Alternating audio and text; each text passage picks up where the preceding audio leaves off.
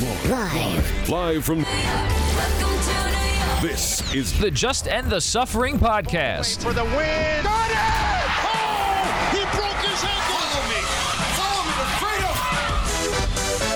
Y'all ready? Here's your host, Mike Phillips.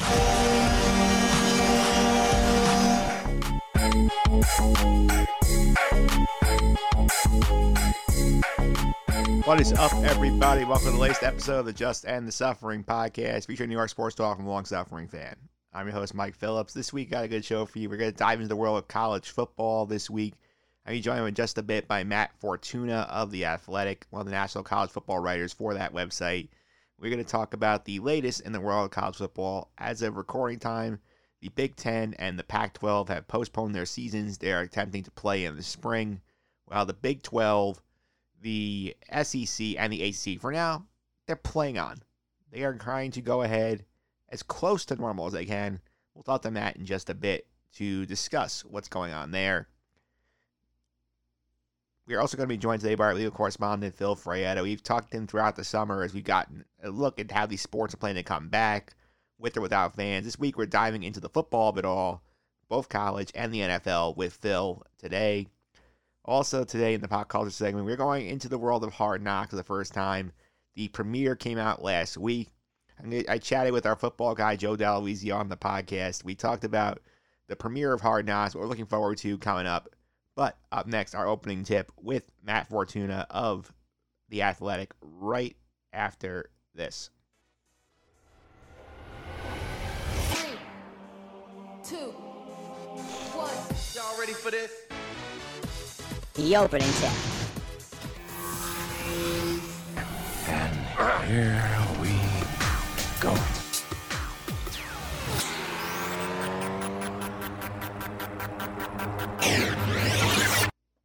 All right, we are back here on the Just End the Suffering podcast, talking college football today with Matt Fortuna of The Athletic. Matt, this is Mike Phillips here in New York. How are you doing? Doing well, Mike. Thanks for having me, buddy. How are you? Doing pretty good. Getting, I'm interested to see what's going on in college football here. I feel like there's so many like scattershot plans going on. It's so hard to keep track of what's actually going on. Yeah, no kidding. Um, I, I hope for both of our sakes that whatever I say now isn't dated by the time uh, this, this thing goes live on the air. But it, it's, I mean, I, I joke about that, but I've done a couple radio and TV hits over the last couple of weeks that where everything I said just looks laughable in retrospect because we're, we're playing the hands we're dealt, so to speak. Um, it, it's crazy. It really is. I mean, Tanner Morgan, the Minnesota quarterback, held a Zoom press conference today, and I, asked him, look, from, from your perspective as a player in the middle of training camp where you need structure, where you're used to being at a certain place at a certain time and knowing what's going to come next, how did you and, and the locker room process uh, the last two weeks between, you know, Rashad Bateman, one of your best players, declaring for the draft, not being out. Uh, a week later, you see the Big Ten canceled their season, and he said, you know, it's it's it, you can't compare it to anything in the past. Uh, he, he, said there was one point where uh, they're getting texts in their locker room before a walkthrough from people from players in other conferences saying, "Sorry, your guy's season got canceled." And they're like, "What do you mean? We're going to have a walkthrough right now. We haven't heard that. We're just going to go out and do our jobs." So.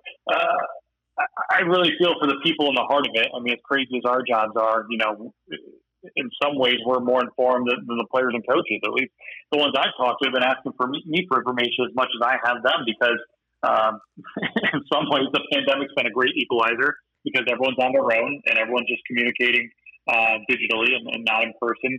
And in other ways, I mean, you're just seeing who's really in charge here. And definitely not players. It's not even coaches who are control freaks. And for the most part, it's not athletic directors either. It's school presidents and conference commissioners. And those are people whose prerogatives and priorities are, are don't always align with what a lot of us in the general public might look at as a priority. So uh, we're learning a lot right now, and uh, it'll be fascinating to see how this unfolds um, between now and whenever the first games next kick off, which I think now would be the weekend of September 12th with the ACC. Yeah, it sounds about right. And can you take a little talk back a little bit to last week? Like you mentioned a little bit before about how crazy this was when like the Big Ten, the MAC, the Pac-12, and the Mountain West all sort of dropped their season. Everyone else was sort of fluctuating between do we play? Do we not play? Do we push back? Do we go on schedule? Do we change this? I mean, as we're recording on Monday, the 17th, the SEC dropped their schedule today. It feels like the pieces are still all over the place. It really does. I mean, as exciting as it is to see those those kind of that kind of news and those kind of headlines, and to to get into the nitty gritty of, of comparing schedules and saying, you know, who got an easy slate, who got a hard slate, who's going to win this game, what's that date going to look like?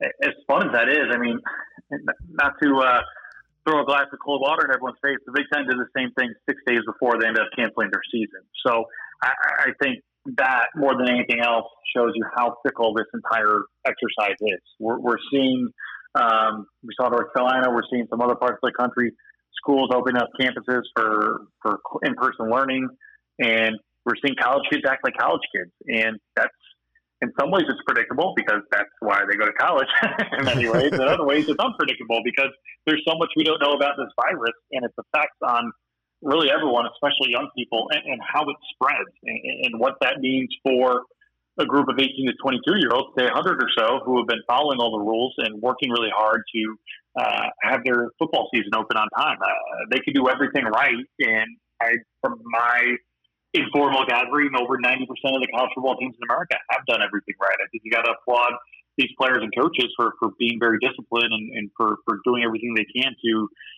put themselves in position to have a season. But at the end of the day, it's really out of their control, and that's a frightening uh, that's a frightening scenario, I think, for a lot of people. Yeah, you brought North Carolina, and today something interesting happened with North Carolina, where basically we saw the school in Chapel Hill, the Tar Heels, basically they sent all the students home and said we have to go remote after they had clusters of COVID break out on their campus, and in the football sense, you might say, hey, this is great because there's less students on campus and there's less chance of people getting infected. But then again, you have the optics of our student athletes are they're the only ones on campus. Is that a good look for the ACC? That that's such a tough balancing act for that league to try and figure out. It's a really tough act. I mean, on one hand, I think you know the common man and woman can, look at a group of revenue producing uh, football and basketball players and say, yeah, they're they're not like they're student athletes, but they're not your average students. They're just not.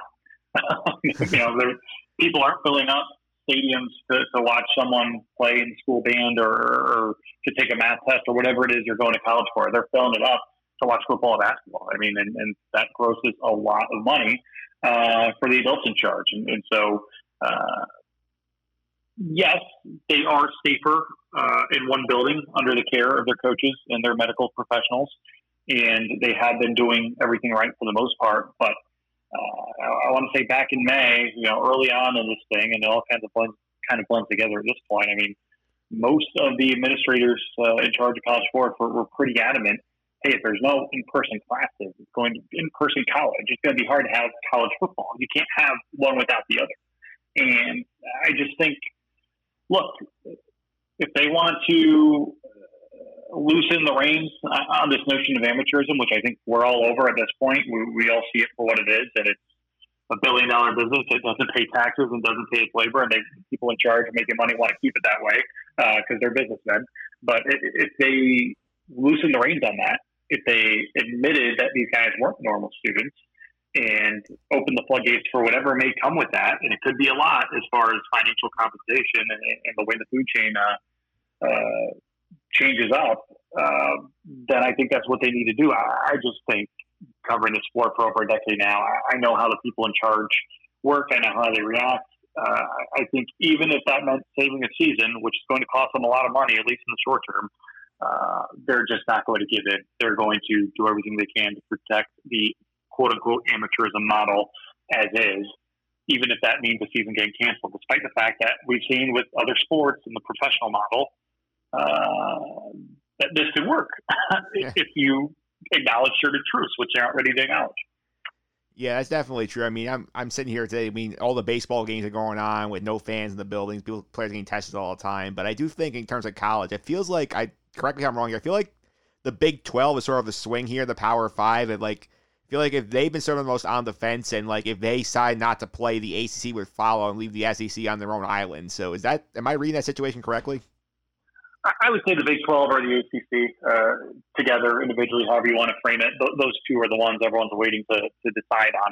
Uh, the Big 12 has been much more transparent uh, as far as reporting positive cases to the public and, letting everyone know uh, the state of those campuses and those football programs. Whereas the ACC, uh, we've seen it with Florida State, we, we've seen it with a few other schools. They have not been as transparent. Um, but the ACC is also a bigger conference that covers a wider portion of the country. So you have a lot of different viewpoints and opinions and priorities among different institutions.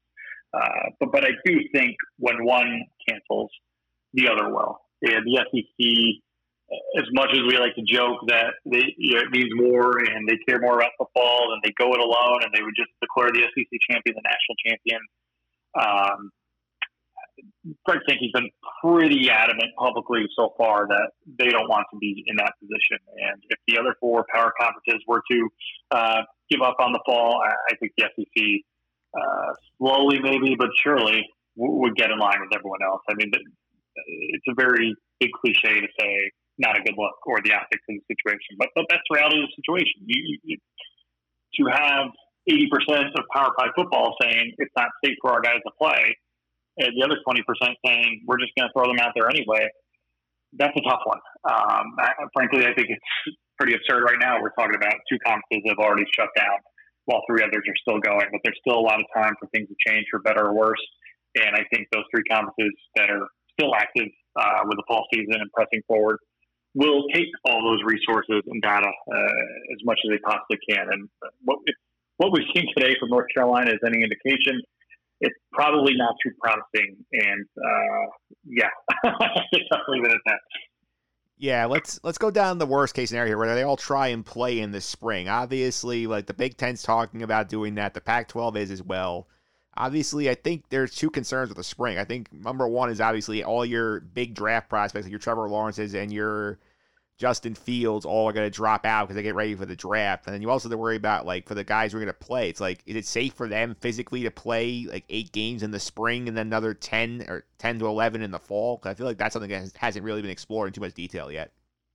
Yeah, I think that second part of your question is much more open ended as far as you get a different array of opinions depending on who you speak to. Uh, a lot of administrators and, frankly, a lot of people in the media have said that that would not be that would be pretty reckless. That would not be responsible to trot people out there for two seasons, two football seasons within one calendar year. Uh, I'll say this: most of the football coaches I've talked to think it's very doable, and we've seen Jeff Brohm from Purdue put out a very detailed model of what an abbreviated spring season could look like. Um, you got to remember these guys are hitting really hard for 15 practices every spring. They're already there. They're already basically conditioned to do that um, will just be keeping score this time, and they'll be traveling and playing, hitting opponents and not each other. So uh, I'm not a medical expert. It's very easy for me behind from the comforts of my de- behind my desk right now to say this, but I do think physically that a spring season could be feasible. My concern is one, a lot of us, you know, fans, media, you name it, have been banging this drum for a long time, uh, as far back as May or June and got absolutely laughed at by the folks in charge of college athletics. No, no, no, we're, we're going ahead with the fall. No, that's not feasible, blah, blah, blah. And all of a sudden, you got the Big Ten and Pac 12 saying, all right, we're not going to play this fall. Let's explore the spring. Well, what were you doing the last few months? I, would love to know because uh, a lot of us who are living in reality, we're, we're trying to plan ahead and trying to see what the best case scenario is here. It may not be ideal, but welcome to 2020. Welcome to life in a pandemic. Things are not ideal right now. Things are different every single sector of every single one of our lives has changed for better or worse and will not look the same uh, in the immediate and probably long term future. That's just the nature of the beast that we're all trying to wrap our arms around right now. So uh, I think spring is doable. I think uh, the later that the other conferences don't cancel, and let's say for argument's sake they go right ahead and play in the fall, how's that going to work? You got a handful of conferences playing the spring and a handful playing the fall sounds very fun and chaotic from an entertainment standpoint. I have a hard time seeing that happening. I also think if these guys couldn't even figure out how to cancel together or schedule games together, how are they going to draw up a complete new season in a different part of the calendar year amid a pandemic together? That's what I would like to know. It took the leaders of college football 144 years to figure out how to run a 14 playoff. Do you think they can draw up a, a schedule a few months from now not to mention cross all the T's and dot all the I's when it comes to eligibility issues and dealing with the early defections, like you said, and working with the NFL to ensure um, eligibility or, or draft eligibility or maybe move the draft back. I I mean, I do think the idea of, of not playing the spring because the 20 best players might not play, I think, I think that's foolish. I mean, uh, yeah, I get you'd be upset if you're Ryan Day and Dabo Swinney, you don't want to lose your best players. But you know what? Your rosters are full of five stars anyway. Your backups are better than 90% of the other team's players as is because that's how high of a level you've recruited at. So I I don't worry about that point so much as everyone working together and making it happen. Because if we've learned one thing from the last five months, at least as it relates to college football, uh, there's no one in charge and no one knows how to play nice and work together. And we're asking them to basically do a complete 180 on that. And not only to cancel something together, but to draw something up together on a moment's notice. Look, it'd be awesome if it happens. I don't mean to sound pessimistic. I, I just know better than to get my hopes up, uh, knowing who we're dealing with here. Yeah, that's certainly fair. And I think honestly, the the big question is in terms of this, like, if we go down the doomsday path here, like, which teams lose out the most? Like, who is the loses the most if there's no season? Um, I mean, Ohio State. I mean, Ryan Day had said something of the sort of, you know, this had the chance to be a once in a lifetime team, and that may be coach speak in some regard. But you look at how talented that team was last year, uh, with a first year head coach, mind you, who's now got another year under his belt, and a guy who's going to be on the short list for the Heisman Trophy, who probably won't play down with college football again, in Justin Fields. Uh, I think Ohio State is a team that loses a lot. And to keep it within the Big Ten, I think Penn State's a team that loses a lot. I think this had a chance to be James Franklin's best team, and not only that, uh, pre-pandemic at least, when or excuse me, pre-cancellation, when um, it looked like there would be fans in the stands. I mean, you get Ohio State at home, which you've beaten them there before, and you've come darn close to beating them there uh, second time, losing by one two years ago at Beaver Stadium. So I, I think Penn State and Ohio State are the two teams that, that really uh, are going to regret. I say regret because it's not their doing, but they are really going to miss out uh, on not being able to play this fall. Uh, as far as the Pac-12 being, we'll see. Um, some people would say USC probably gets the mulligan. Clay Helton gets the mul- mulligan, right? Because everyone thinks he should be fired, but he keeps hanging on to his job. Uh, Oregon was has recruited and has put itself in position to probably be the front runner in the Pac-12 again, but there are questions about who's going to play quarterback there and so forth. So uh, I don't know if it'd be fair to single out any one team in the Pac-12, but I do think Ohio State and Penn State, and maybe even Minnesota, when you look at the momentum coming off last year's breakthrough 11-win season, um, those are three teams that really jump to the forefront of my mind that will not be playing football this fall that might have been in been in position to, to have once in a lifetime type seasons. Yeah, that's true. Let's look. Let's go. We'll go. We'll go positive here. Make everybody feel a little better. Like if if these three comp, Power Five conferences and the three Group of Fives decide to play, like how interesting will the college football playoff be? Because obviously you're probably gonna get two SEC teams in there anyway. Get the ACC and, and Big Twelve champions, and like is this the sort of thing where people like sort of accept it and say, oh, okay, this business as usual minus those teams, or is it gonna be one of these things where like well, there's an asterisk because Ohio State didn't play in the in the CFP season, or like didn't get Penn State or stuff like that. You know, one of the great parts about college football, great and bad, I should say, but one of the attractive parts about it is that it's not a level playing field. It's not equal. It's the sport of arguments, right? I mean, until the playoff came around, it was up. number three should have been in over number two, or up. You know, they were preseason number one and they haven't lost the game, so they're automatically going to be in. Whereas the playoff. Uh, is, is it a little bit as far as four out of the five conferences most years are represented, and they go and play each other and they figure it out. Um, to your point, absolutely. It, it, I mean, if Clemson, LSU, whoever, if the other, if everyone else currently still playing goes forward and plays, I mean, the the cries coming out of Buckeye Land, out of Nittany Lion Land, out of Oregon, you name it, will, will just be astronomical. I mean, you think college fans were whiny before? Can you imagine now when they're watching someone else play? Um, it, it's it's it's the worst nightmare, I think, if you're a Big Ten or Pac-12 school fan right now. But in some ways, you know, from the pure chaotic standpoint of college football, where you've had how many undefeated teams over the years not get national championship shots, or you've had however many teams back before either of us were born that claim national championships uh, because one out of a dozen different polls thought they were better than the others despite having worse records.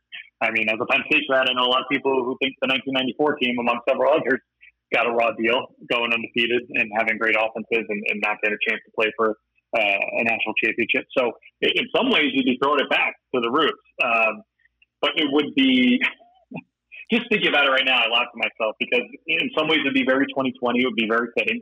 Um, it's absurd to think about, and yet, like, how fun would that be? With all due respect to my Big Ten and Pac-12 brethren out there, I mean, just imagine like the absurdity, the, the excitement every week of uh, like the AP top 25, not featuring two of the, the power conferences. I mean, think about how many of the little guys, how many people, how many of the UCFs and Cincinnati of the world from the American Athletic Conference would, would, get ranked and maybe even have their one and only chance at making the playoffs. Because again, we're only dealing with three Power Five conferences in this scenario. We're not dealing with five.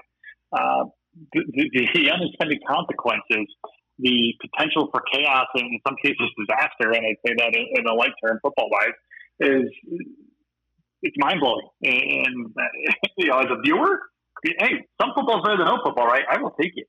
Um, but but it would be very very chaotic and very very fun and just fascinating to watch unfold. That's for sure.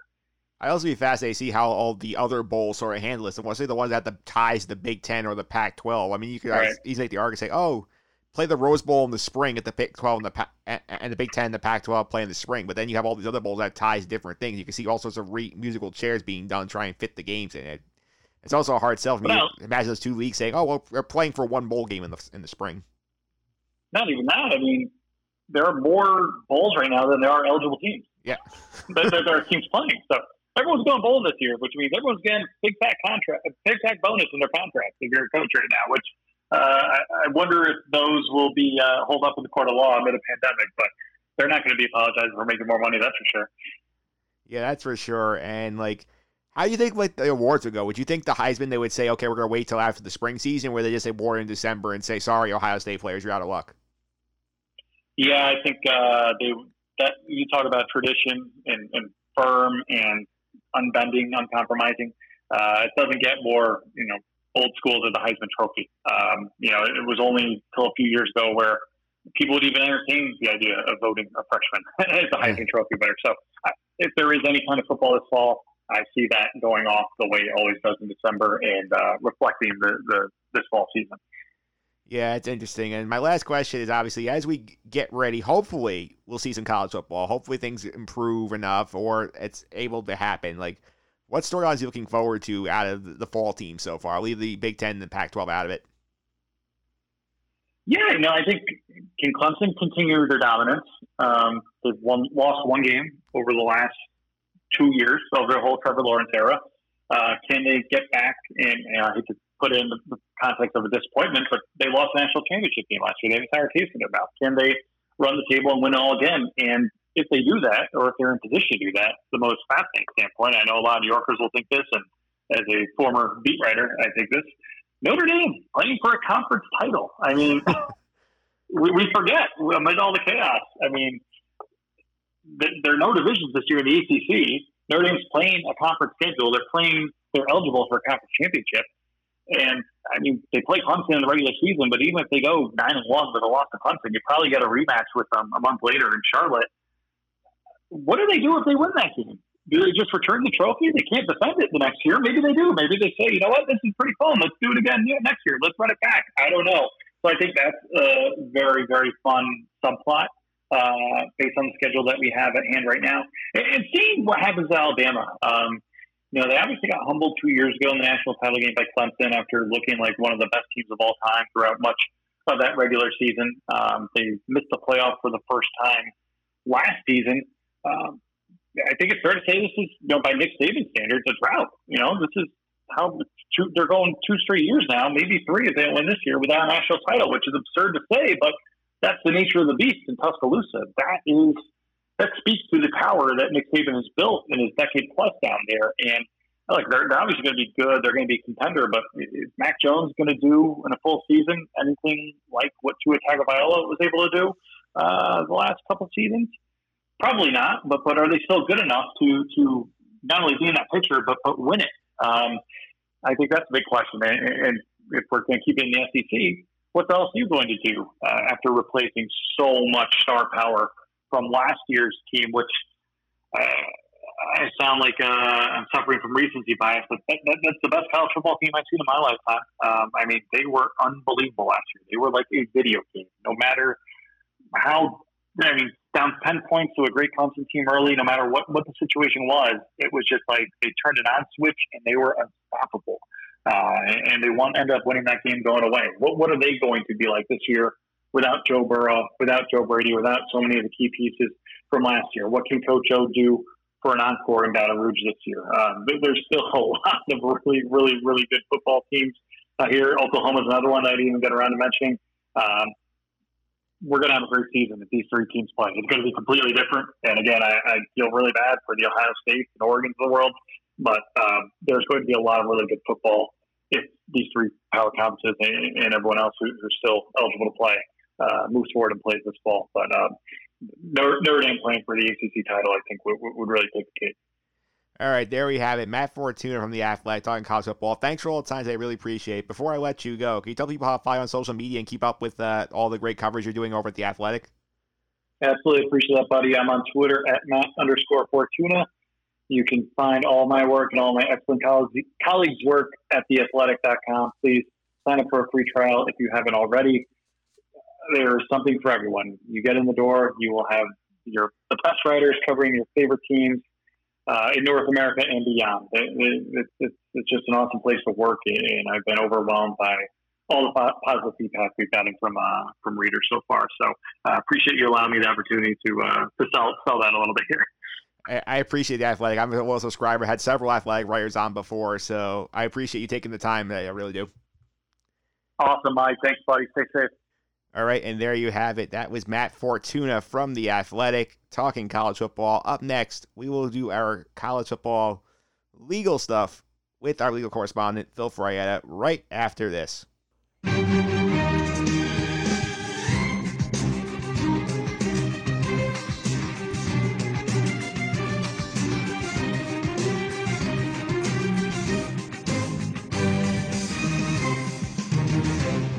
All right, continuing our series here on the podcast is looking at the at the logistical hurdles some of these sports have to go through on the way back. We have finally landed on the football portion of the podcast. Joining me today, like he's done several times this summer, talking about the logistics of this stuff. Our legal correspondent Phil Frietta. Phil, welcome back. How are you? Doing well, Mike. Uh, glad to be back. Thanks for having me. Yeah, glad to have you back. It's nice that you actually get to watch your baseball team this time. Yeah, uh, last time, uh, thanks to the Corona scare with the Marlins and the Phillies and everybody else. I, I didn't get to watch, but I've got the game on right now in the background. Uh, so that that's uh, that's comforting. It is very comforting, and baseball seems like they've gotten their act together. New protocols coming in place, and now there are reports out that they are talking about doing the bubble like we suggested earlier, like this season. They're talking about doing like three stadium bubbles, with like California is mentioned I think Chicago, Milwaukee's an option, and New York, Philly's an option. They're looking for three ballparks basically to run like two sort of hubs. What are your thoughts on that? Yeah, last time I was on, we talked about how uh, they should consider that, and I'm happy they are. Uh, I think it's a no-brainer. The both sides, the players and the owners, have a big interest in getting this postseason completed, and the fans. Uh, so that seems like the most realistic way to do it. I understand that maybe for a regular season, a bubble was impractical, but for a playoff, it seems perfectly feasible, and I think they should get it get it up and running. Yeah, there's another point you brought up last time too. You said, "Hey, like." You can't have what's happening in the Cardinals happen in the playoffs. You can't stop the playoff for two weeks, otherwise you're going to run out of time. So putting everybody inside a bubble seems like the smartest way to actually get the season finished. You, assuming you get there. Yeah, what would you do? Uh, think about it. Let's say the you know, some team in the playoffs, and now there's eight of them in each league. So more than half the league. All it takes is one team down for two weeks. What are you going to do? Do they forfeit the series? It, it becomes a competitive balance issue. So if you do that, uh, you at least minimize the odds of somebody getting the virus, as we've seen in the NBA and, and the NHL. I don't think they have a single case. Yeah, we, we don't need to spend any more time on the NBA and the NHL. Like, it's clear the bubbles work, and I think from what I've gathered with baseball, it seems like what they want to do is basically have the eight series take place in the home parks. So basically, like the home team and the road, home team brings the road team in, they stay, and then whoever wins those series probably go to the bowl. I mean, my guess would be the easiest way to handle it. Yeah, and I think that it becomes feasible because then you're only talking about what is it? I'm just doing Yeah. my math here. Eight teams. Yeah. So eight teams in two or three cities, perfectly feasible. Yeah, because the goal here is you want to have multiple ballparks to do it. You can't. You don't want to have what the A- NHL is dealing with right now, where if games run over, you sort of have to push the schedule around to make it work. I don't. I think that's a problem they want to avoid. Yeah, you probably do it in cities that, like New York and Chicago and LA where you have multiple ballparks. Uh, obviously, you're going to have a weird situation if you do it, say, in New York, where you could have the Yankees or the Mets playing their home games in their home park, and maybe they get an unfair advantage for that. But there's uh, doesn't seem to be another choice here. No, I don't think it's much of a home field advantage though, because not like the fans are going to be there. It's going to be empty ballparks, so it's not really much of an advantage other than batting last. Uh, that, that's sort of true, although baseball is unique in the fact that obviously every ballpark is different. You can build your team for your ballpark. Uh, it's not like basketball in that sense where every court's the exact same. So know, the Yankees obviously build their team to play in Yankee Stadium. They have a lot of right-handed power hitters who can kind of poke the ball out in into the right center field jet stream over there. So uh, an advantage they have, and, and the Mets are at least in theory, should build their team for Citi Field, but that's a that's a whole other story with the outfield defense that those guys have. Maybe they maybe they haven't done that. Yeah, that's a theory for another day. Let's go to the football, which is why I think the more interesting stuff is the college. I think we should go there first because obviously, as of recording on Friday the 14th, the most the entire FCS is not playing fall sports. The FBS, the Big Ten, is shut down. The Pac-12 is shut down for the fall. The MAC and the Mountain West is shut down, but some of the other leagues are playing on. Let's hear your immediate thoughts on the, where we are right now. So last time I was on, we talked about this a little bit, and I told you that I thought it would be immoral to play college football, and I, I'm standing by that. Uh, and I think what you're seeing happen now is exactly the issue that I raised back then. If the NCAA and the big conferences want to continue to tell us that these are student athletes and amateurs, then how can you possibly treat them different than the rest of the student body? If the student body's not coming back to campus for class, then why are the athletes there to play football? It, it just it doesn't make any sense. So you would have to pay these guys, and I think that's what's going on. Uh, I think all the big conferences shut down. Um, I'm waiting for the SEC and the ACC to, and the and the Big 12 to realize that it's not just going to happen. It's just not going to happen, and I think that's coming in the matter of weeks. But uh, yeah, that, that's that's where we are. I, I don't think you can play college football because if you want to continue to tell us that these are amateur athletes, then you have to treat them like amateur athletes. Yeah, I think the thing that's interesting is here is obviously it's like the NCAA sort of really punted the fall championships thing because people don't realize that the NCAA is not control like college football's playoff. That's an independent entity. They control the championships for soccer. They control it for volleyball. They control it for cross country and anything else that plays in the fall. So they basically waited until the enough of the leagues canceled it went under fifty percent. Then Mark Emmert came out and said, "Oh, we're canceling." Which that takes out everything else. So at this point, you only have the FBS football leagues attempting to play, which I think is not a great look for college. No, it's, it's a terrible look because it's an obvious money grab. There, there's no other reason why they would play football other than money. And I understand that these schools are going to lose a lot of money without football. Uh, the, the numbers have been made public. And uh, I think Syracuse University, for instance, even, which is you don't think of as a football powerhouse, but they were in a position where no football is going to cost them hundreds of millions of dollars. So, so I get it from that standpoint. But again, the problem is that you have what you call amateur athletes, and you have a situation where the students are not being asked to return to campus. So why are the football players there? Makes no sense. Yeah, my counter to you is good. I'm gonna make the ar- I'm gonna ask you the argument that the has been made on Twitter by all the people who are freaking out about college football. Like, let's say we go to Notre Dame, which is in the ACC. They're planning to play football. All their students right now are they're open the campus of students. And students are going back for classes, and the, the people people arguing these people are making saying, "Hey, the students are back. Why can't the athletes play? That's sort of the argument they're going on. What do you think about that? Well, look, and I don't know Notre Dame specifically, but from what I understand, most colleges, if they are back, are back in some sort of a limited fashion. They're not back in a they're, they're social distancing the, the lecture halls, using hybrid classes, things of that sort. Football is a high transmission sport, so it, it's it's a little different than saying, oh well, look, they're letting half the American history class take the class in person. Okay, great. That's that's not the same as throwing kids out there to play football against each other, where they're necessarily going to spread this virus. There, there's no way around it. Yeah, and this is one thing I look at the Pac-12. Actually, I'm respecting them the most in this process. They actually put out a full document documenting their reasons why they're not playing football. And they said right at the top three big things. Number one, virus transmission in the areas where we're playing football is still way too high, and we can't. And then the risk of traveling by airplane to play these games is not good.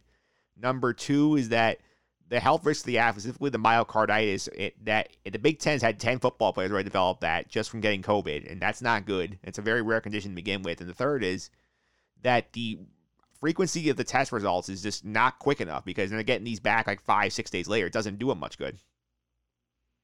Yeah, and look, I don't, I don't necessarily believe the Pac-12 that that is really what's driving their decision. I think it's the keeping the charade of amateurism but uh, uh, yeah, I, but the, the the logic makes sense there from a medical standpoint. And you know, I'm not again not a doctor, but I think everybody sees that this virus affects people differently, and some of the factors are even just body weight. And you know, let's face it, football players are big guys, especially the linemen.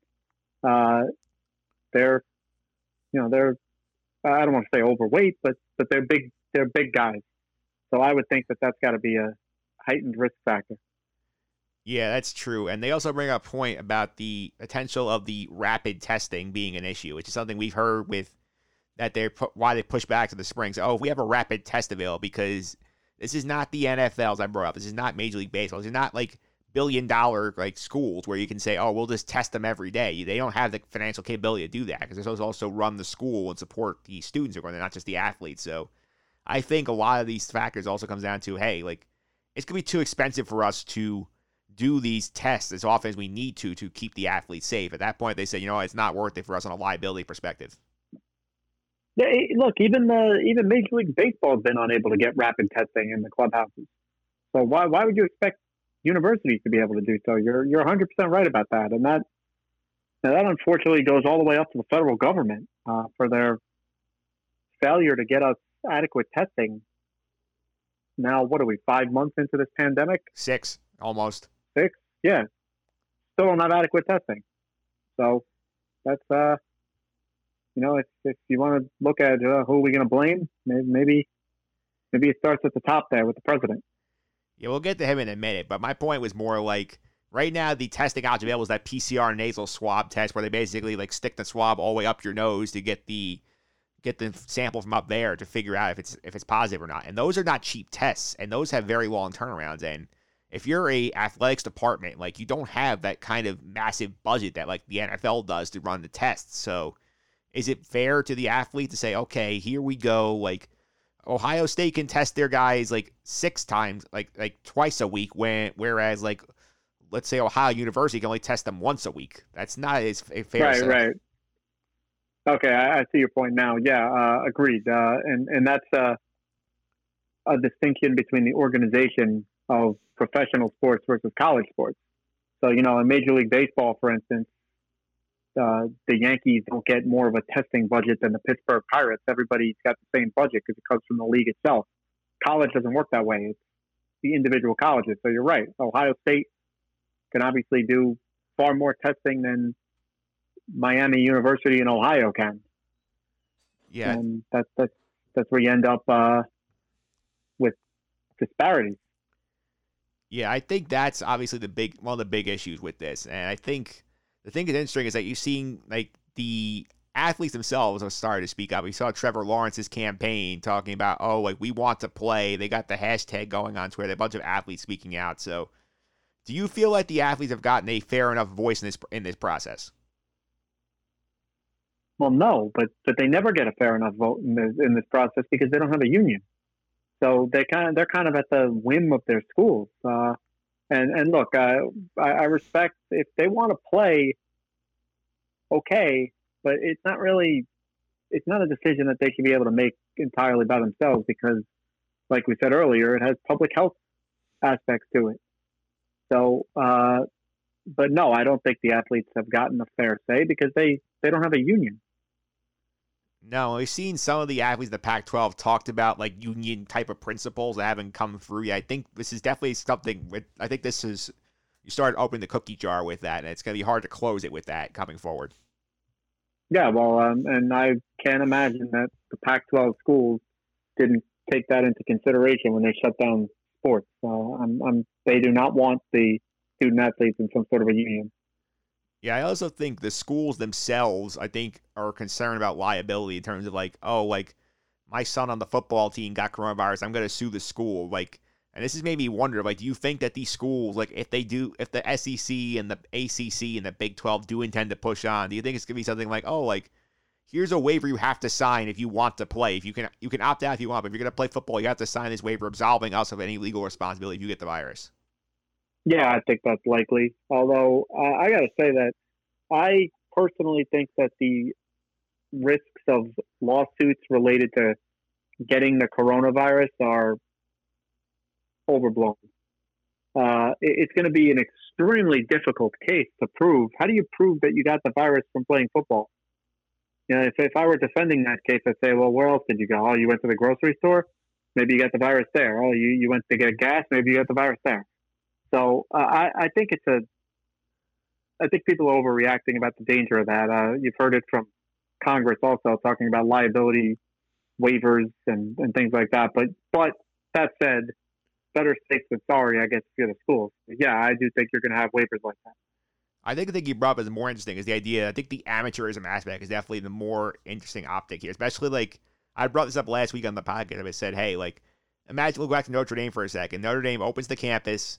After three weeks, Notre Dame says, okay, we can't have students here anymore. We're going to do classes only online for the rest of the semester. And at that point, if you have the athletes on campus playing football games, you're basically opening yourself to the can of worms. Hey, like only your employees are on campus. Why aren't your players being paid like employees are? Yep, that and that that is the big reason that this is uh, shutting down, in my opinion. That is the bigger economic risk to these schools than a lawsuit about coronavirus. Is to keep the charade of amateurism going. Uh, the the NCAA and in this case the power conferences are coming closer and closer to losing that issue. Every day, courts around the country are giving these players more and more power. There's some California decisions that they can go make money on their likeness now, and, and things like that. Uh, so the, the, universities are afraid of that, and this is a prime example. You, if you treat these athletes differently than you treat the other students, you have broken the student athlete, uh, I guess, promise that you, you make that they're student athletes, students first. If the other students are home and they're not, that, that's a bunch of baloney. Yeah, this is the sort of thing you talk about. You see why you don't have an NCAA football video game anymore because of the lawsuit by Ed O'Bannon a few years back to the basketball game and said, hey, like, that's me in the game. I'm not getting any profit off the fact that I use my likeness to make a character in the video game. And stuff like that is opening up a can of worms where they're like, okay, well, it opens up to the haves, and the have nots. Like I can pay more, and they want to sort of keep the lid on that as long as they can.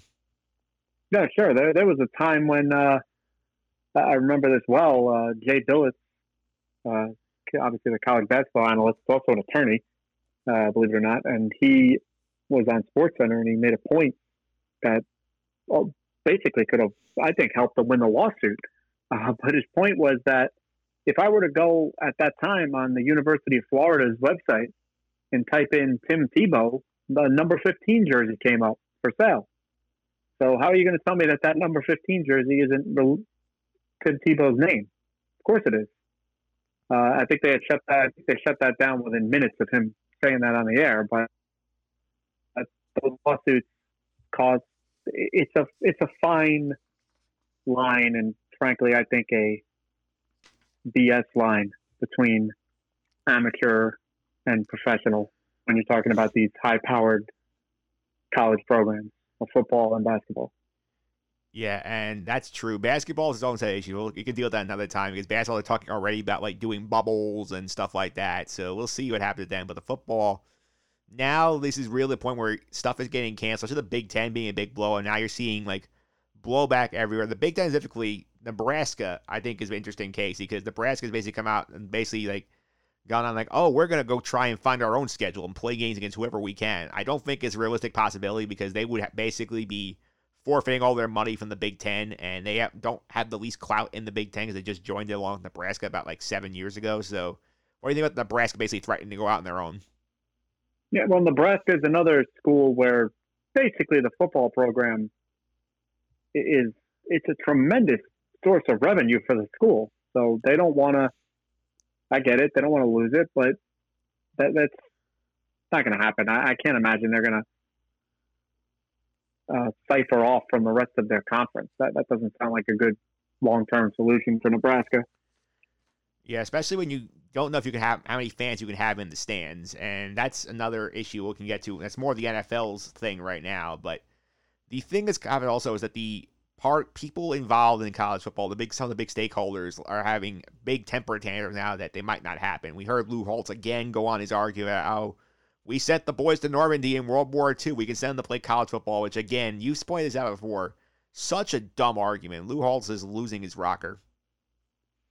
Yeah, it's it's it's moronic. Uh, you're talking about amateur athletes, not soldiers, not not even professionals who are getting paid. These guys are amateurs.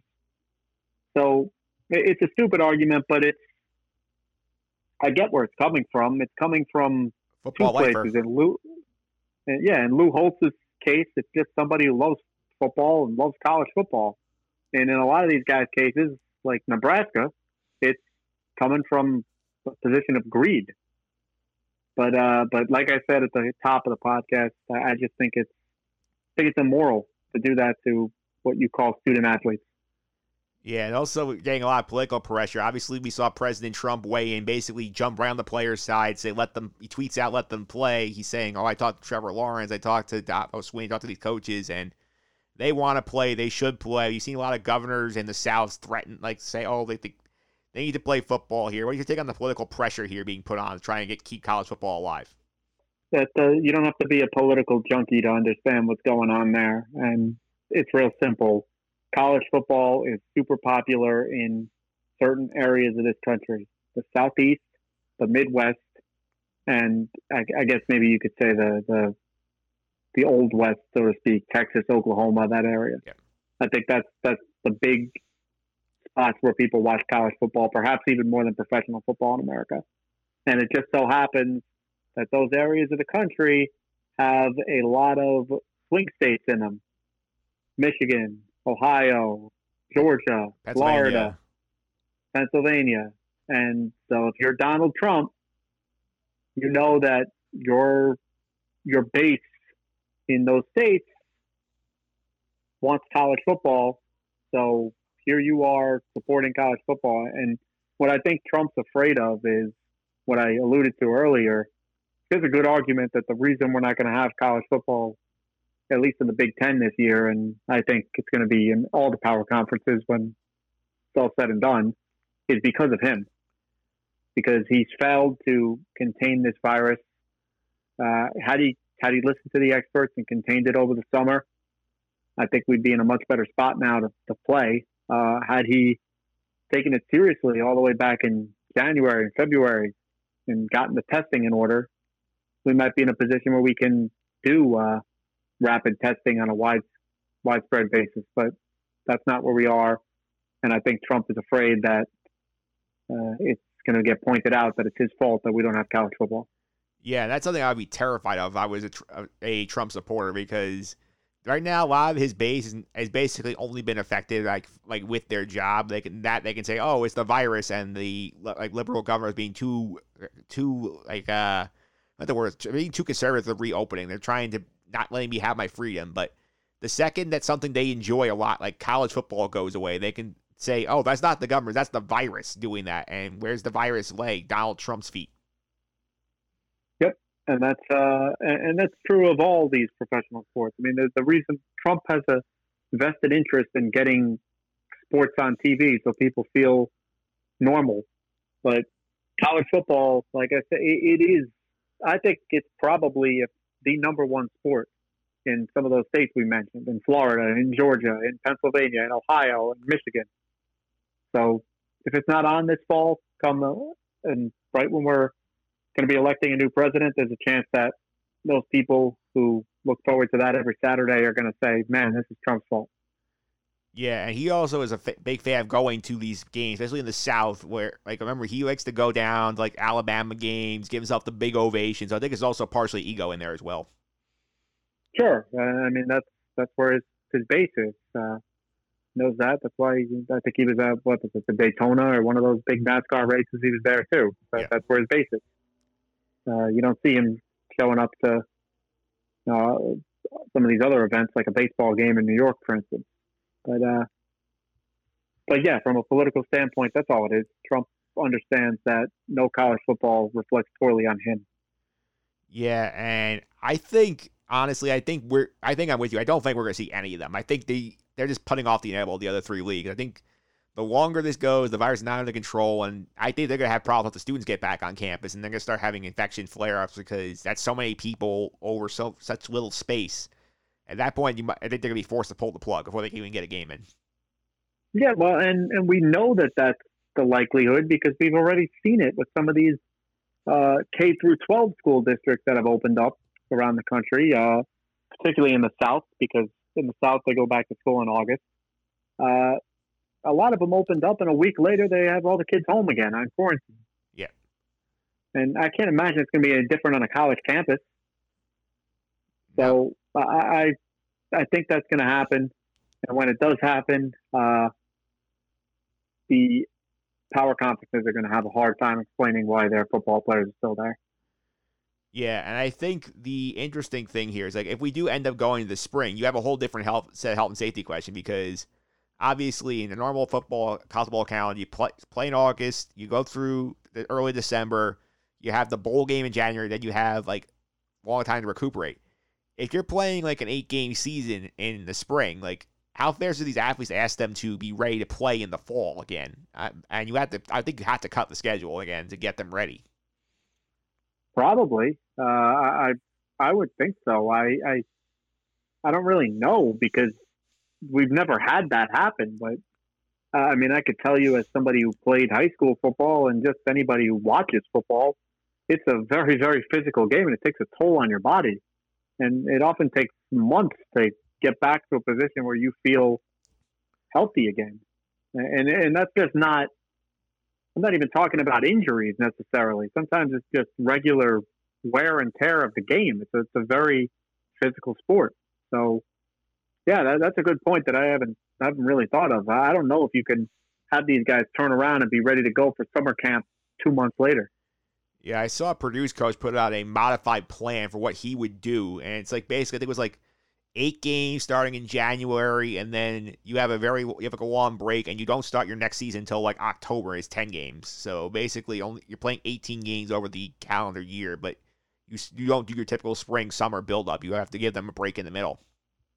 Yeah, that that sounds like a good plan to me. Something like that. Uh, that that's where we are now. It's it's gotten to the point where, like you said, we're coming on six months.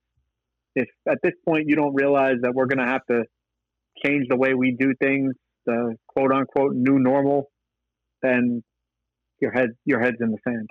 Also, I want to point out, I want to put some shame on those, on those school football schools who basically put no thought into this plan of like potential of having to do it in the spring. Because everyone we heard from is the Big Ten, the Pac-12, like, oh, we never talked about it. We're gonna be ready for the fall. And like, at what point did you not sit there and realize, like, boy, we're gonna have a problem here? Like, this is just like, again, it's sort of like the same thing the president's doing, like, just hoping it'll go away, and that's not a strategy.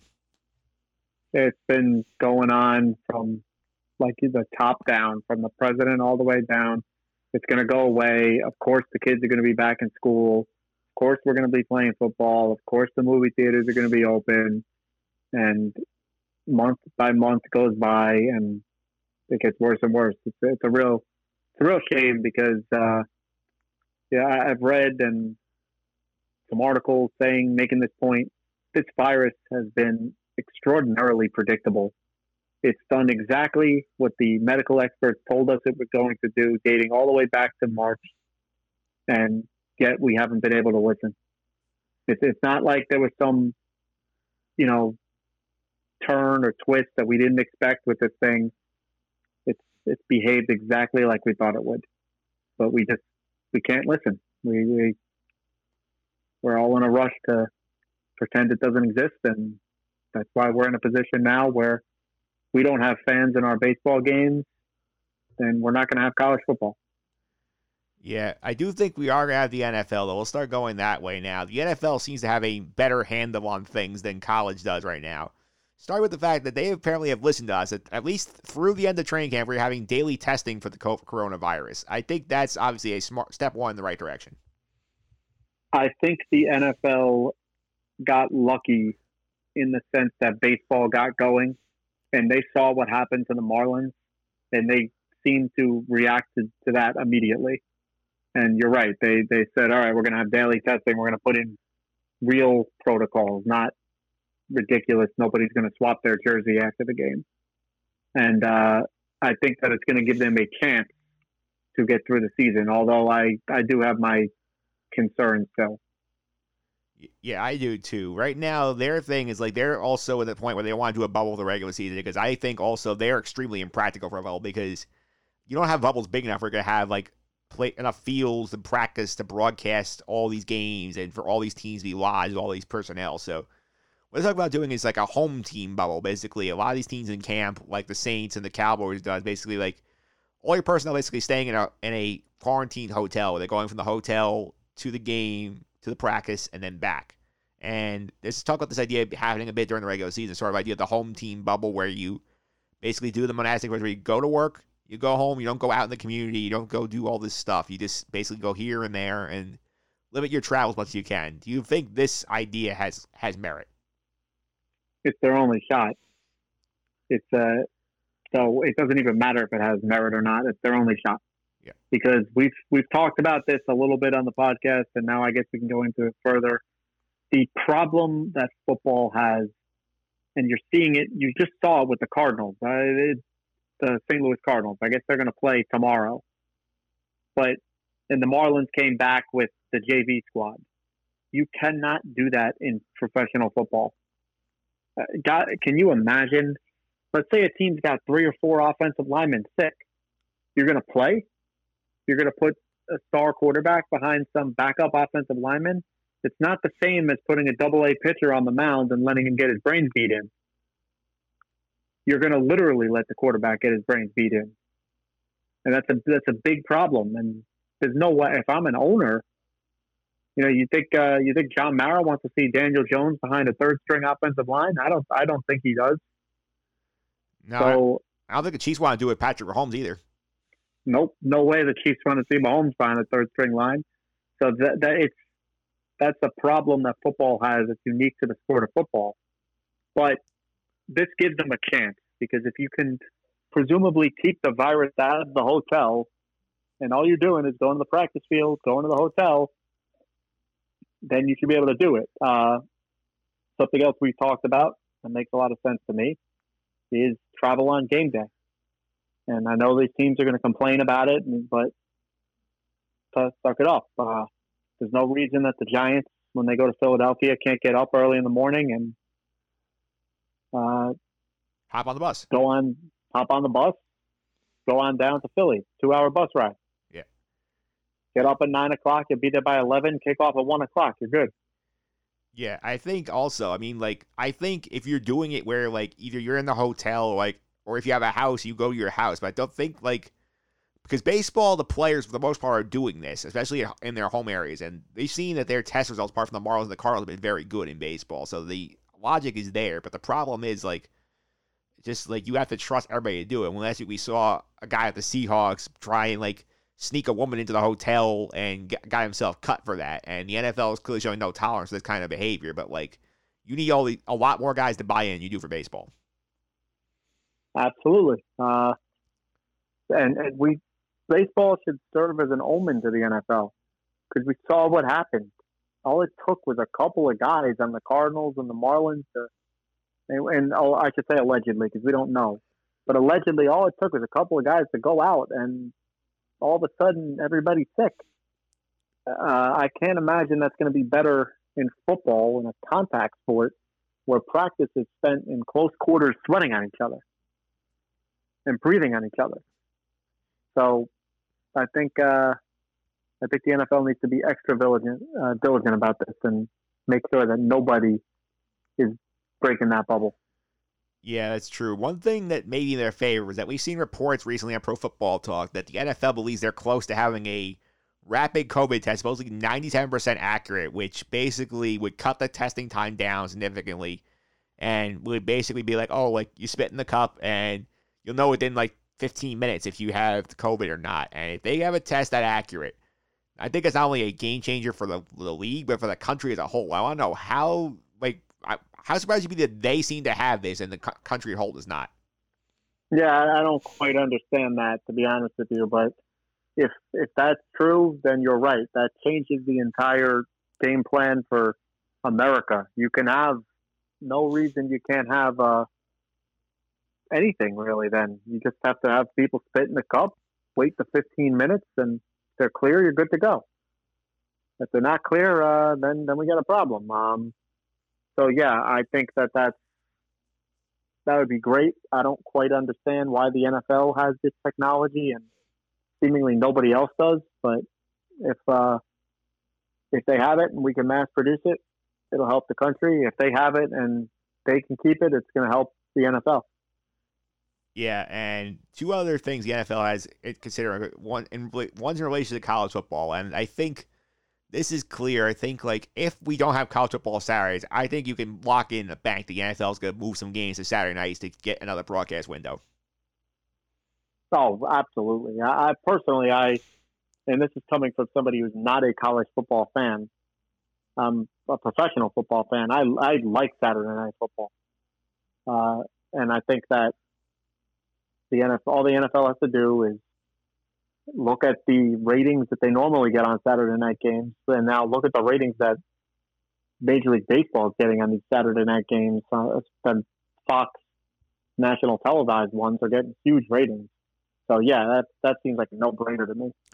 Yeah, this is only be like a one year fix because there is an antitrust exemption the NFL has that they can't go on Saturday nights or Friday nights before the end of the high school and college football season. So, I either they got big numbers, it'd be very hard to get the politicians to let them keep doing it. Yeah, the politicians are not going to let them keep doing it. You're right, but for one year, where there's no college football, that seems like a no brainer.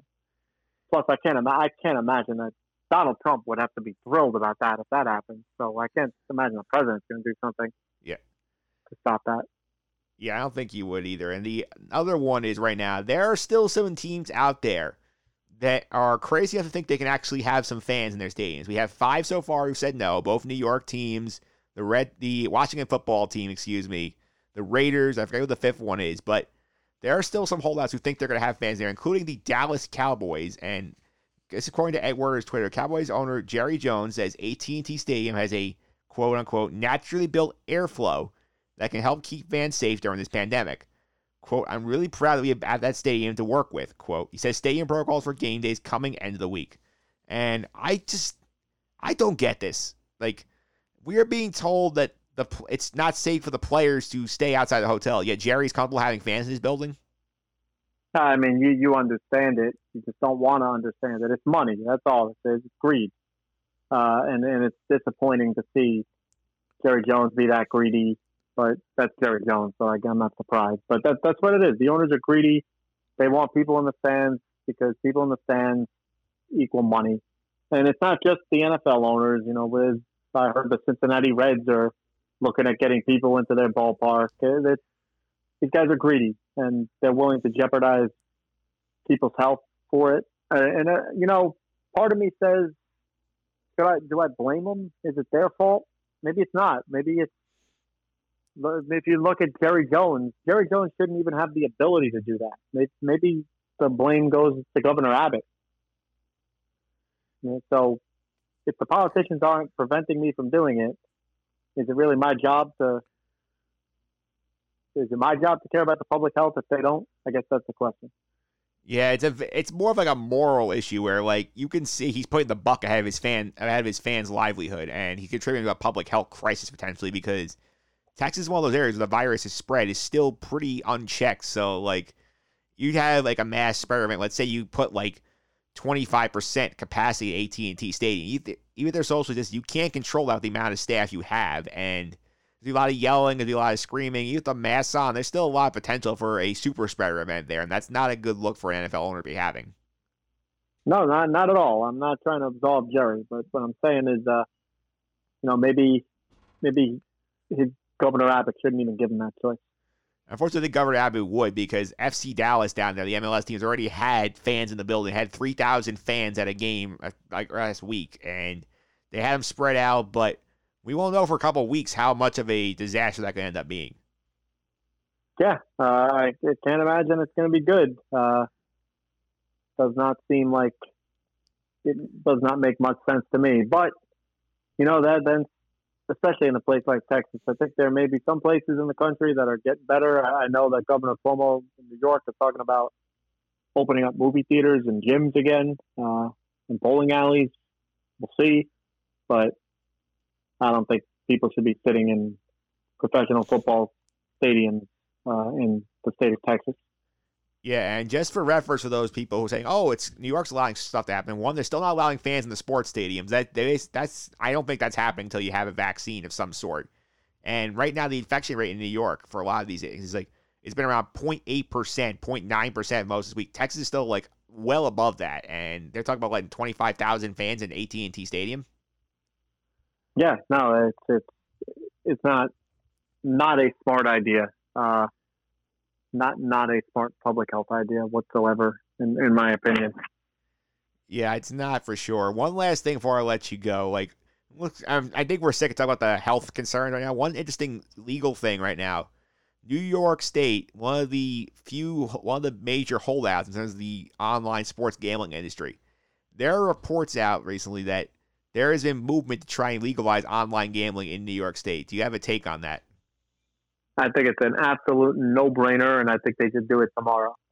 Uh, the state, it's no secret, the state has a tremendous budget problem now. The state was having a budget problem prior to this pandemic because, uh, and I don't want to get too much into the weeds here, but uh, I guess I'll go, and if I'm too far in, you can stop me. But uh, in 2017, the president got his tax law passed, and part of his new tax law was that we were going to cap what's called the SALT deduction, state and local taxes, at ten thousand dollars. It used to be unlimited. So, rich, as anybody who knows who lives in New York, your state and local taxes, especially if you're a rich guy, are way, way above ten thousand dollars between your property taxes and your state income taxes and New York City income taxes, etc.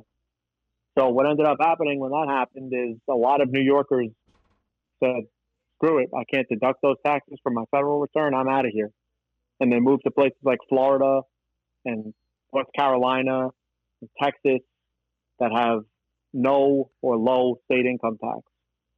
Uh, so that that caused a big budget concern for the state. Now you've had the pandemic, which is an even bigger budget concern for the state because you obviously have people losing money. People lost a lot of money, lost a lot of jobs. The state had to expend a lot of money to get ventilators and things like that. So the state's in the budget hole, and gambling is a just seems like a no-brainer way to get out of that hole. Uh, you obviously the they have it in New Jersey now. The state gets a cut of every bet that's made, and that people are sitting at home with nothing to do. You don't think they'd be betting on baseball and football like crazy on their cell phones? I do. So to me, it seems like it's a no-brainer. It's an easy budget, uh, e- easy revenue grab that doesn't require raising taxes on anybody. Yeah, I do think it's something I think, especially given the very, very slow response from the federal government, because the state has been asking for aid from the federal government for a while now. It's basically been fighting in the Senate about how much money to give out in the next coronavirus relief bill, and the, and the states never seem to get any of it. So this might be something I know the governor has been opposed to this in the past. It might not be might be a situation where they just don't have a choice. Where like we're not getting the money from Washington, we need to try and come up with some so we don't have to cut essential services like cut like schools or cut salaries for firefighters or police and stuff like that. Right. It's either that or raise taxes on people. Neither is a, a very popular option. So why not legalize sports gambling? Let you know, let people like me and you sit in our house and we want to put a bet on the Giants game on our cell phone. Fine, go ahead, do it.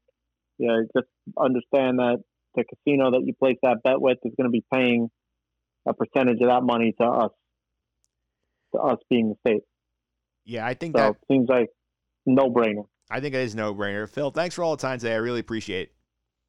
All right, thanks, Mike. Uh, happy to happy to be on, and uh, we'll talk soon. Hopefully, uh, hopefully we can talk some NFL football in the fall. Yeah, hopefully we'll be doing some picks at some point down. I hope we get far enough along the road that we're having some fun games to discuss. But have you ch- have you been a hard knocks guy in the past?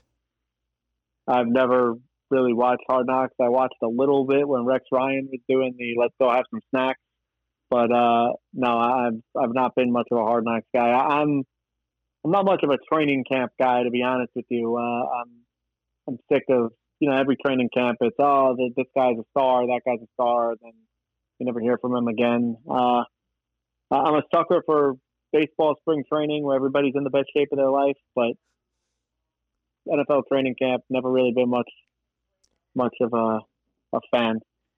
Well, I am. I did keep an eye on it this year, especially because the two team things and the first look at what football is like in the coronavirus reality. I'm going to break down the premiere of Hard Knocks with the great Joe Daloizio right after this.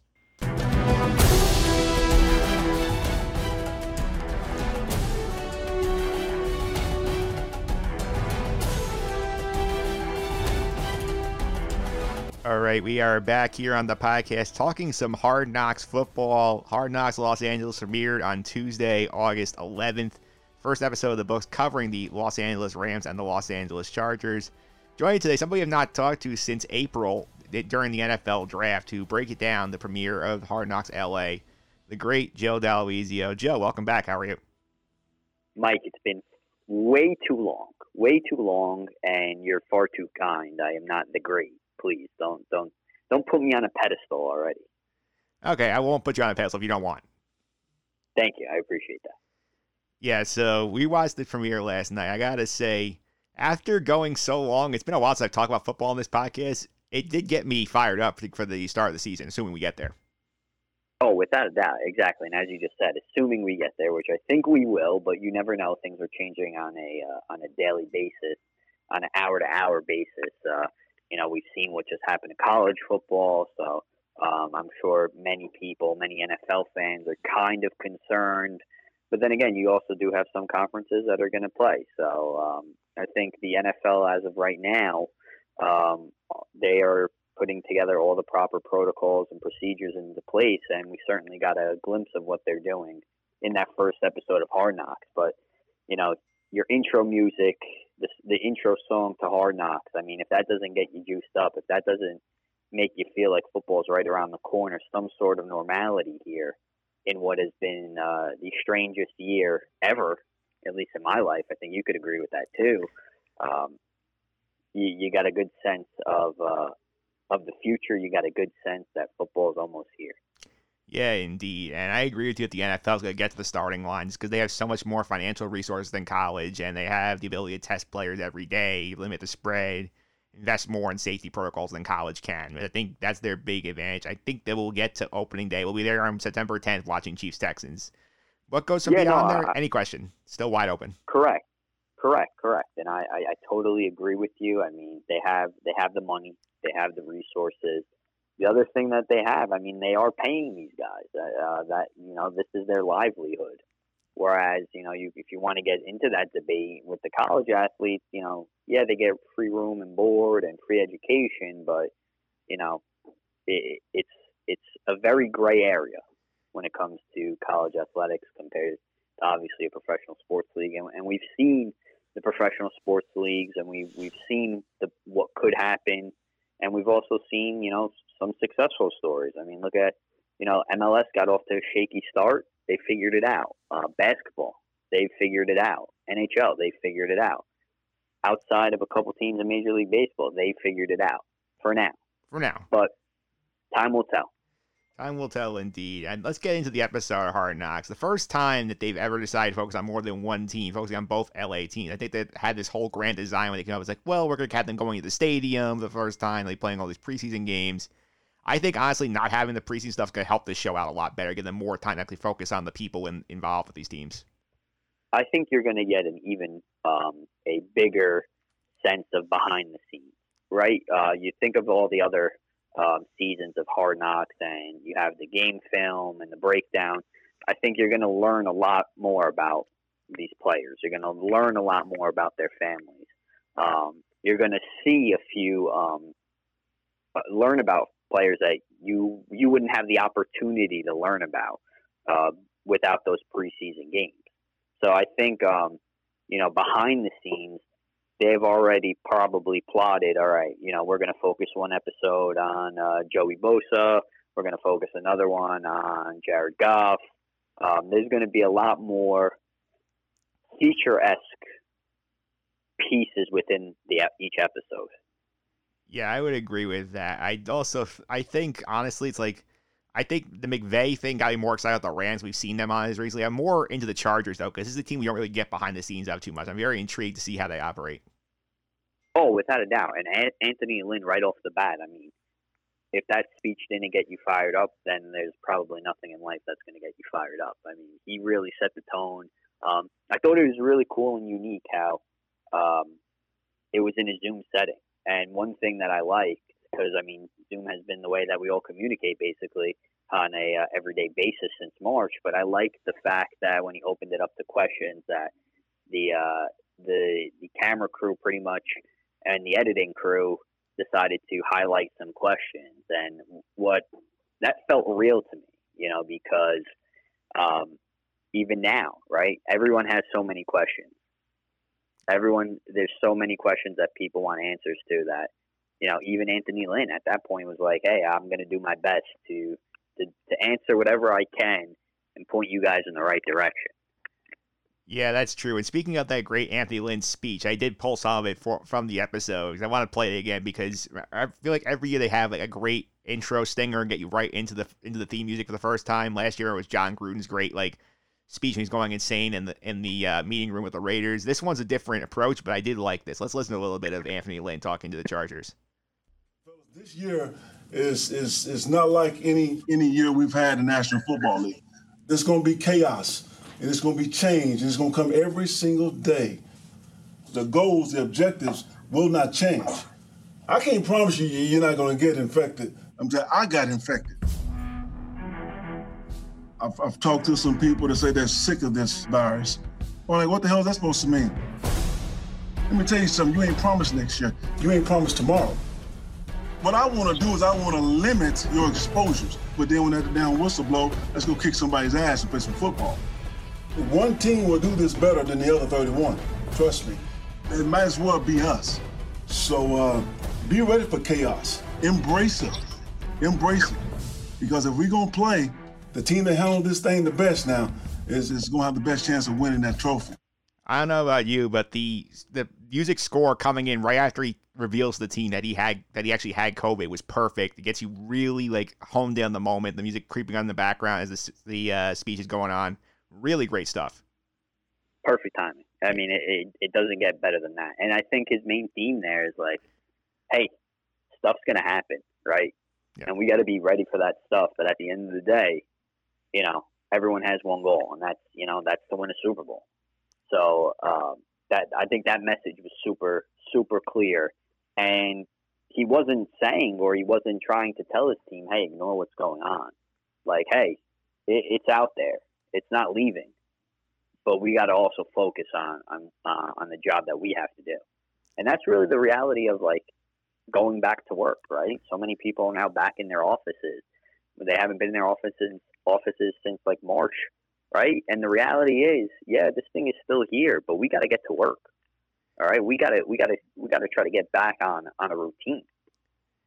Yeah, especially football players, a creature of habit. They have their routines, and now they're adjusting a new normal, such as what we saw in the episode, which I was surprised. I went into so much detail about like the COVID testing, and like we saw so many different players get COVID tested, and Peter Schrager pointed out on the Hard Knocks podcast, this is the first time the leagues actually let COVID testing be shown on screen, and none of the other leagues have done that. So very interesting to see the firsthand experience of that.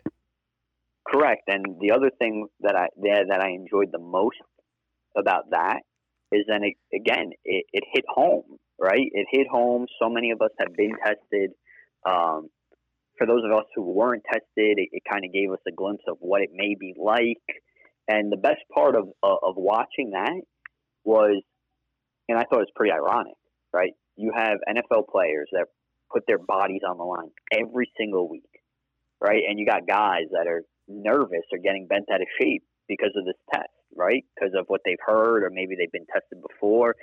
And, you know, these guys are made out to be gladiators, right? Yeah, they get injured here and there, but they, their their goal is to, to crush the opponent, basically, right? They want to win. They want to they want to knock guys out. Um, they want to hit them as hard as they can, and now here they are trying to get their COVID test or get blood drawn, and and they're a little scared. Like when Aaron Donald's getting his blood drawn, and he's like, "Yeah, I don't like needles." That, that like completely threw me off. Oh, 100%. The other thing this episode made point hammering home a lot was the whole mask thing, culminating with the Sean McVay trying to find a workaround where he gets the face shield. He eventually gets told he can't use the face shield. Though his bit when he has the meeting with the face shield on, and he's talking about like writing the, the play on the face shield and squeegeeing it off. I thought that was actually pretty funny, that whole sequence. No, that that that was great. And uh, I'll, I'll be honest, I like the face shield more than the mask. Yeah. You know, if I if I had the option, I'd go face shield, no mask, kind of like McVay. Yeah. You know that he did a great job of trying to, you know, obviously add some humor to it. Oh, here's the shield. Maybe let me see if I could draw up some plays on it. Yeah. Oh, he absolutely, he absolutely did. And I do think the other thing I'm curious about with Sean McVay is obviously you and I had fun back in April during the draft. We saw inside a lot of these people's houses, the coaches and the GMs. Give me the rating on the Sean McVay's uh, Sean McVay's place on the scale of Belichick to Kingsbury. Where is he? Oh, Kingsbury. I mean, it must be like a McVay descent thing. Yeah. Like if you were part of the McVay uh, circle of life, you gotta ha- you gotta have an awesome house. So yeah. like as a Packer fan, I'm thinking like, all right, Matt LaFleur must have like a crazy house too, and if he doesn't, I'd be pretty disappointed. Yeah. Because I mean, Kliff's was like bachelor level, but the view that McVay had, like McVay, McVay's house was more of a, you know, all right, I'm a settled settled down man. I'm about to get married. Like, Mc, uh, Kliff's just looked like he throws parties there every weekend. Got the sense that that difference. Yeah, you definitely could sense that difference. I mean, I feel like Sean McVay I, I give him mad props of the outdoor like fireplace like they had he had like right around his patio. That was pretty cool. And epic the epic pool and the scene where he's playing basketball with his dog, I think was fun. Mike, let me tell, let me put it to you this way: if if Sean McVay said I could come over, but I have to sleep outside right by that fire pit, I'd do it in a heartbeat. Oh, me too. I mean, that view was insane. Yeah, it's literally it's literally insanity that pad. And speaking of insane, the other thing that caught my eye during this was the whole saga of Jalen Ramsey's contract. Former Jaguar gets traded to the Rams last year. Now he's trying to play for the deal. The sequence when he's talking to all the reporters on Zoom, he's getting frustrated. They keep asking him over and over and over again about his contract. I just thought that was very interesting and very real. Yeah, I, uh, again, that's a, a great job of, of for with Hard Knocks, you know, capturing that and getting a little bit more behind the scenes. But I'm going to be honest, like Jalen Ramsey, not my favorite guy, right? Not yep. not my favorite guy. But I kind of gained a little respect for Ramsey during that scene because he was as honest as could be. Like, hey, he's not giving you the answer you want. He realizes that, but he's also not going to just say something so that he could get destroyed in the media. You know, I, I kind of, I kind of feel for Ramsey. You know, he could have just not answered anything and walked out. He was honest about it. Yeah, he was short, but there's no reason to continue pushing it. You know, I like the fact that he came back and he said it too. Like, hey, I answered your question. I'm sorry it's not the way that you want it, but that's as far as I'm going to go with this. Yeah, 100%. And I think it was clever editing of the show to have basically him going through the whole thing where they were trying to pr- like probe him about his contract. We go to the Chargers and Joey going to a contract extension, which I think is very fun. Oh, without a doubt. Yeah. But I mean, at the same time, with Joey Bosa's contract, I mean, that's a guy that they drafted. That's a guy that you know has earned every penny. Not that Jalen Ramsey hasn't, but you know, a lot easier to lock up a guy that's been there since day one, um, rather than a guy that you just traded for. With that being said, though, the Rams have that the Rams gave up so much to get Jalen Ramsey. That contract is coming. Oh yeah, it's a matter of when he gets signed, not a matter of if he gets signed, and especially Correct. the problem with them is just they've spent so much on capital, on draft picks, and bad contracts. They're in a lot of trouble. People don't realize. Oh, without a doubt, without a doubt. But for you know, to think, oh, are they really not going to sign this guy? I mean, that that's just ridiculous. But again, look at the draft capital that they gave up just to bring him in. Yeah, for sure. The other thing, probably also I think that intrigued me a lot was the Zoom discussion. I forget which team it was that was talking about the kneeling for the anthem and Black Lives Matter. I thought, like, especially in this current climate and what the world has been going through the past few months, I thought that was very timely and very interesting to hear their perspectives on it.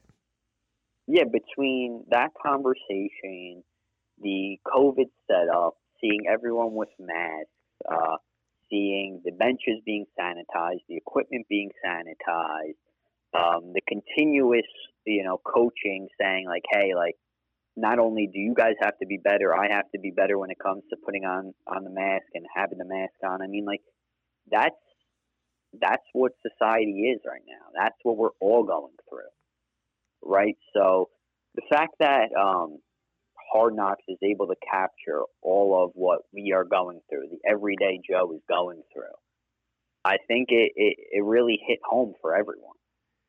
Yeah, it really did. The whole episode, I, I, I sitting there watching. I'm like, I want more of this. I can't wait for next week because I think it's gonna be so much fun to see like where they go from here. Especially how like week two. This is a typical week one episode where they basically show you behind the scenes of the team. But like week two, there's no preseason games, so I'm excited to see what kind of stuff we're gonna get we ordinarily wouldn't get. Yeah, I think Hard Knocks was smart, and HBO was smart deciding to do um, two teams specifically in the same city. That's the only way something like this would work, especially under the current circumstances. But with that being said, I think the thought process behind it was things are changing on an everyday basis, right? So let's just say, for example, that they chose the Tennessee Titans. Yeah. But an outbreak occurred. They'd have to shut it all down. Then what do you do? Whereas, yeah, could a could a breakout happen amongst both the, the Chargers and the Rams? Yeah, of course. But they're playing their cards saying, all right, in the event that one has to get shut down, we have everything into place, everyone in place here. We could still make this happen and still provide a little bit on what's going on, you know, with with you know the Rams because they they've been shut down, or the Chargers because they've been shut down. So I think I think it's really an interesting dynamic, and it works really well. Yeah, I also think for me, my MVP of the episode, I think was Anthony Lynn, the Charger head coach, because obviously I gotta give him props for the great, the excellent barbecuing skills he was showing off when he was grilling with his wife earlier in the episode. But the thing that really won me over was his conversation with the team psychologist about about how his experience with COVID and how he was basically talking about, you know, like I woke up one day, I had a cough, feeling achy, and I was watching a PGA Tour event, and the guy, the golfer pulled out because he was achy, and then he tested positive, and I got tested, and it made me think about like oh, you know, like this could have been me. I feel like such an outsider when I have it. I can't go anywhere. I want to be a spreader. Like stuff like that, just like so like real compared to like what we're going through right now. I, I, I totally think you know developing and seeing Anthony Lynn's character definitely helps him big time eh, eh, for for all NFL fans to really get to know him because you know I'll speak for myself. I didn't know much about Anthony Lynn, you know, pre episode one. Um, the one thing that you, you mentioned is barbecuing. Can we get a little new school though and get the brush? I mean, his wife is right. Just buy the brush. I mean, you have the money. It's not like that's the issue. I mean, Just I got get a brush. I got the brush. I have a grill kit at my house. I just I always had the brush out there when it's time to put that barbecue sauce on. Well, That's what I'm saying. It's nice and simple. Instead, he's got to get a paper towel, the rubber band. I mean, it's it, there's two extra steps there. I'm a little disappointed in coach when it comes to that. Yeah, but I, I did appreciate the knowledge though about like how he wants to, you know, like uh, the, slow cooking everything. He's like he hates to use the gas, but he'll do it if he has to. He's more of a charcoal guy. That I respected. Oh yeah, oh yeah. He let he lets you know how to do it and how he likes to do it and the right way to do it. So I, I agree with you there. I thought for me, my MVP uh, was a guy that I had no idea even existed or played in the NFL. I think you know where I'm going. Yes, I do. right? I did. Donte Deayon. Oh, Uh, yeah. I, I thought he was great. You know, I love the fact that every single season, Hard Knocks is able to find that fringe player that everybody immediately falls in love with. You know, and for me, it was just like his his his overall character, um, just cracking jokes, uh, just the way he he, um, you know, always smiling. It, it seemed as if though he needed, uh, you know, he he was there for a good time and wanted to make the team, but he was just a character, and I and I love that. I, I really do. My favorite part is when he's talking about uh, we've seen now how the locker room is different because they have to space out everybody and how they have to build a secondary locker room and like mostly like your rookies, your your undrafted guys trying to make the team, they get like this basically this standing cubicle as their locker. Like okay, cool. He's like, yeah, we're in the projects. This is functional. This is like gets you what you need. But he, go, he goes to the real locker room. He's like, I want to get here. I want to need to know what I need to do to get in this room where I have all this extra space. I have the cushion chair. I can hide stuff under. Like that, I was dying. Yeah, yeah. When he go, when he when he uh, tells everybody that the the veterans locker room are those are this is the suburbs. Yeah. This is the suburbs, and then he goes to Jalen Ramsey and says, "You see that? He could fit all his cleats. I could barely fit one pair of cleats in my in my locker." Yeah, that was great. But again, Hard Knocks does a great job every single season of finding that that one or two two uh two guys that just end up being like great character guys that people want to get to know and root for. Yeah, indeed. I also want to give a shout out to the to the uh, narrator of Hard Knocks, Liev Schreiber, who I don't know if you saw online, online, but like he was doing this from his home. Like he had like his own like like bootleg sound sound booth like set up at his house. He was recording the footage and and sending it back to to the HBO people. I think he said they finished recording the premiere like narration the day the episode aired. So really Yeah, fascinating. Absolutely insane, and and his narration like makes every single episode. Yeah. Like say what you want about what's being filmed, what the players say, like his narration and the way that the story flows, the way that he speaks, his voice. I mean, there's no one better. Yeah, I remember friends of the podcast. nobody. friend of the podcast, Ross Greenburg's always laid about Liev Schreiber, and I remember his first line of the of the season where he's talking about like how teams have to walk the tightrope, and if you look like look, it's surface level appears normal. You look closer, it's not. Like really great writing and really great delivery. No, it's it's amazing. It doesn't get it doesn't get better than Hard Knocks. I mean, if H, HBO Sports between its documentaries and Hard Knocks, I mean, it's phenomenal, phenomenal.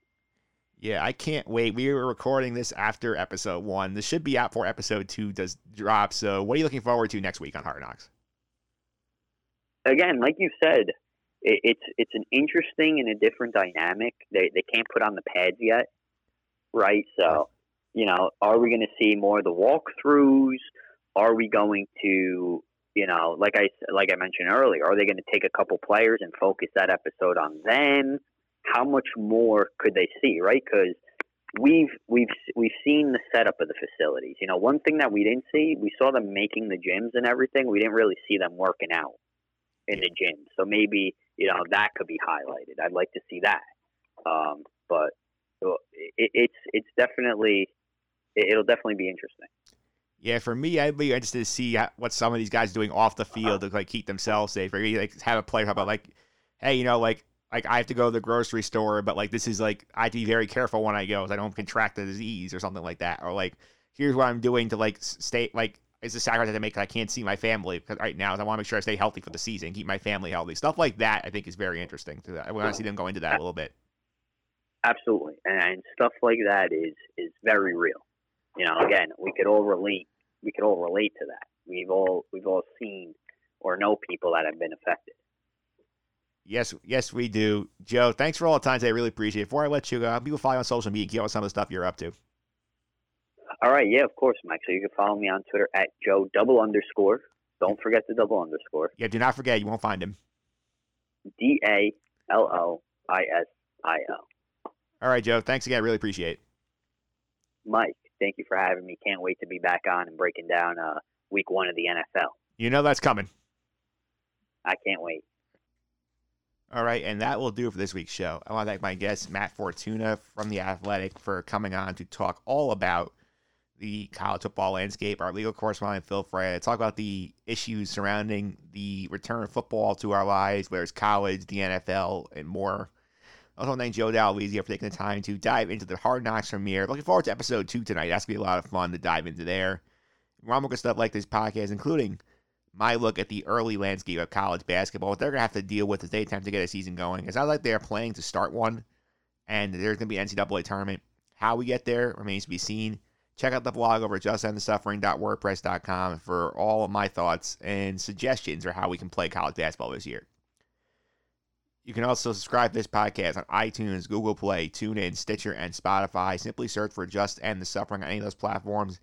A lot of good podcasts coming into the feed of late, including our instant reaction the Rangers winning the lottery in the draft last week. That's been a lot of fun. That one has trended well on YouTube. Speaking of that, you can check out our YouTube channel, Mike Phillips on YouTube. All the individual conversations from these podcasts going up on the YouTube channel, including our chats today with Matt, Phil, and Joe. You can also leave your feedback and star ratings. That means a lot to me. It helps the podcast even better going forward. If you can follow me there and leave some feedback, that would be fantastic. So follow me on Twitter at mphillips331. That's M P H I L I P S 331. And inspired by Hard Knocks, I'm going to go with the hashtag of whichever team you found more entertaining in the Hard Knocks premiere. You like the Chargers content better? Hashtag Chargers. Like the Rams content better? Hashtag Rams. Coming up next on the podcast, our U.S. Open tennis preview coming next week. John Stanley back as well, talking movies. Maybe a bonus episode in there as well, and more. Until then, hope you have a better week than Met fans.